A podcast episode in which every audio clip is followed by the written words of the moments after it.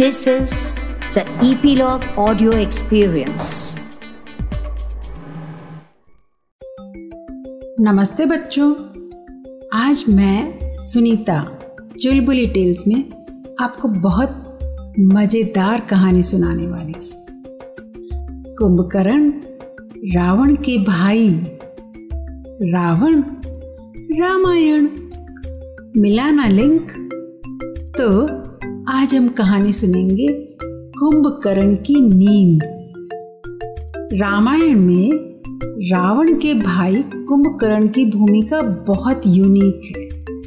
बहुत बड़ा, विशाल शरीर और उसकी भूख। पर उससे भी ज़्यादा लोग उसको क्यों याद करते हैं? उसकी गहरी नींद। माना जाता है कि राक्षस वंश में मतलब राक्षसों में होने के बावजूद कुंभकर्ण बहुत बुद्धिमान था और बहुत बहादुर भी। और उसकी ताकत से देवताओं की जो राजा थे इंद्र, वो बहुत जेलस होते थे। एक बार रावण, कुंभकर्ण और विभीषण, तीनों भाई हैं ना, तीनों ने एक साथ ब्रह्मा जी की तपस्या की। बहुत सालों तक उन्होंने एक ही तरह से बैठकर उनका नाम जपा, उसे तपस्या कहते हैं। और उनकी तपस्या से प्रसन्न होकर ब्रह्मा जी ने बोला अच्छा मांगो, तुम्हें क्या चाहिए?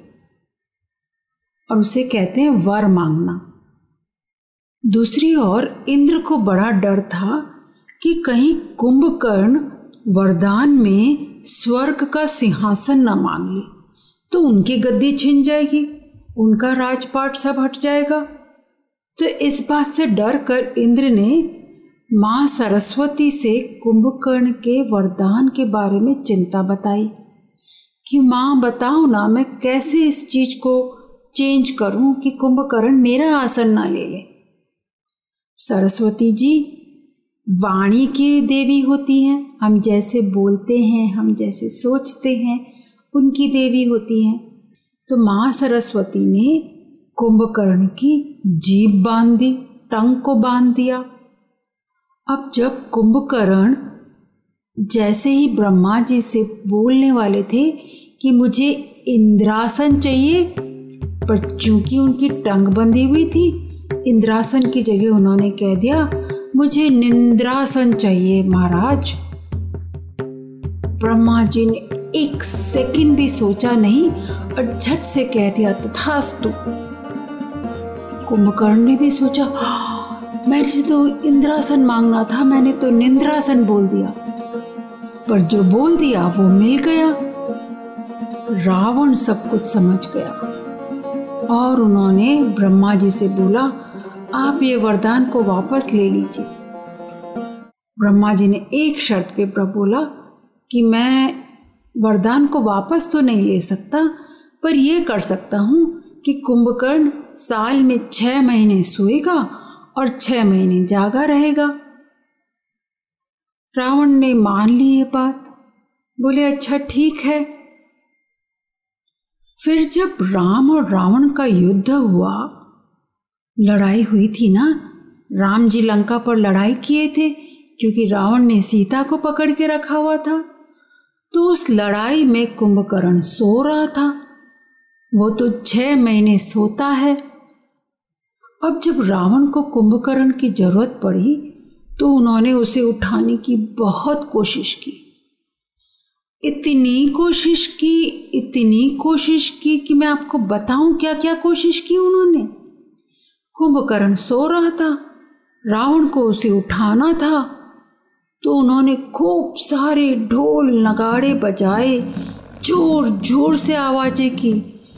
जंगल के सारे जानवर भाग गए, पर कुंभकर्ण तो बिल्कुल भी नहीं उठा, हिला भी नहीं, इतनी गहरी नींद सो रहा था।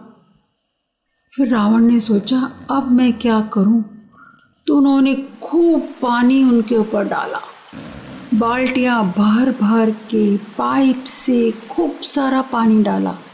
पर कुंभकर्ण तो फिर भी नहीं उठा, सोता ही रह गया। कैसी नींद थी ना उसकी। फिर रावण ने सोचा, अब मैं क्या करूँ क्या करूँ? सबसे पूछा। सबने कहा अब बड़े बड़े हाथी, घोड़े ऐसे जानवर को बुलाइए ताकि वो कुंभकर्ण के ऊपर चलेंगे इधर उधर उसे हिलाएँगे तो शायद कुंभकर्ण उठ जाए। पर फिर भी कुंभकर्ण तो उठा ही नहीं, हिला भी नहीं। ब्रह्मा जी ने वरदान जो दिया था कि छह महीने तो ये सोया रहेगा। फिर उन्होंने रावण ने खूब सारे पकवान और मिठाई बनवाई। इतनी अच्छी खुशबू आ रही थी। कुंभकर्ण तो खाने का शौकीन था।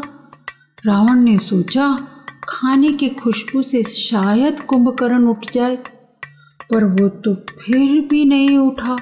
उसकी नाक के सामने लड्डू, मिठाई, पेड़े, पकवान सब घुमा लिए, पर कुंभकर्ण की तो नींद खुली ही नहीं। बड़े हताश हो गए रावण। अब क्या किया जाए? युद्ध में कुंभकर्ण की बहुत ज़रूरत है, क्योंकि वो बहुत ताकतवर है और वो राम की लड़ाई में मुझे मदद कर सकता है। फिर किसी ने कहा, हमें कुंभकर्ण की नाक में कुछ चुभाना चाहिए तो शायद छीक से उनकी नींद उड़ जाए।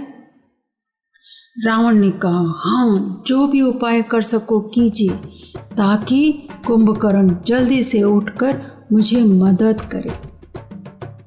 और तभी छह महीने पूरे होने वाले थे, और किसी ने नाक में, कुंभकर्ण की नाक में छोटा सा तिनका गोल गोल घुमाया, और कुंभकर्ण ने ज़ोर से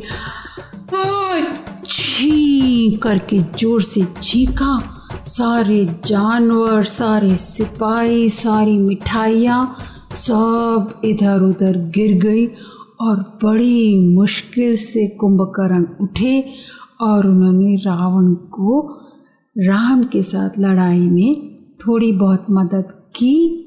पर हमें पता है ना कि रावण ये लड़ाई हार गया था और राम सीता को लेकर वापस अयोध्या चले गए थे। तो ये थी आज स्लीप डे पर कुंभकर्ण की नींद की कहानी। क्या आपको कभी ऐसी गहरी नींद आती है कि मम्मा कितना भी उठाए, हम उठ नहीं पाते हैं? फिर मम्मी क्या करती है? जरा बताना हमें। तो हमारे साथ जुड़ते रहने की और नई कहानियाँ सुनते रहने की सूचना आपको मिलती रहेगी। ईपीलॉग मीडिया वेबसाइट पर, या आपके फेवरेट पॉडकास्ट स्ट्रीमिंग ऐप जैसे कि जियो सावन एप्पल पॉडकास्ट और स्पॉटिफाई पर। तो अपने फ्रेंड्स को भी बताना ना भूलें और हमारी कहानियाँ चुलबुली टेल्स पर सुनते रहें।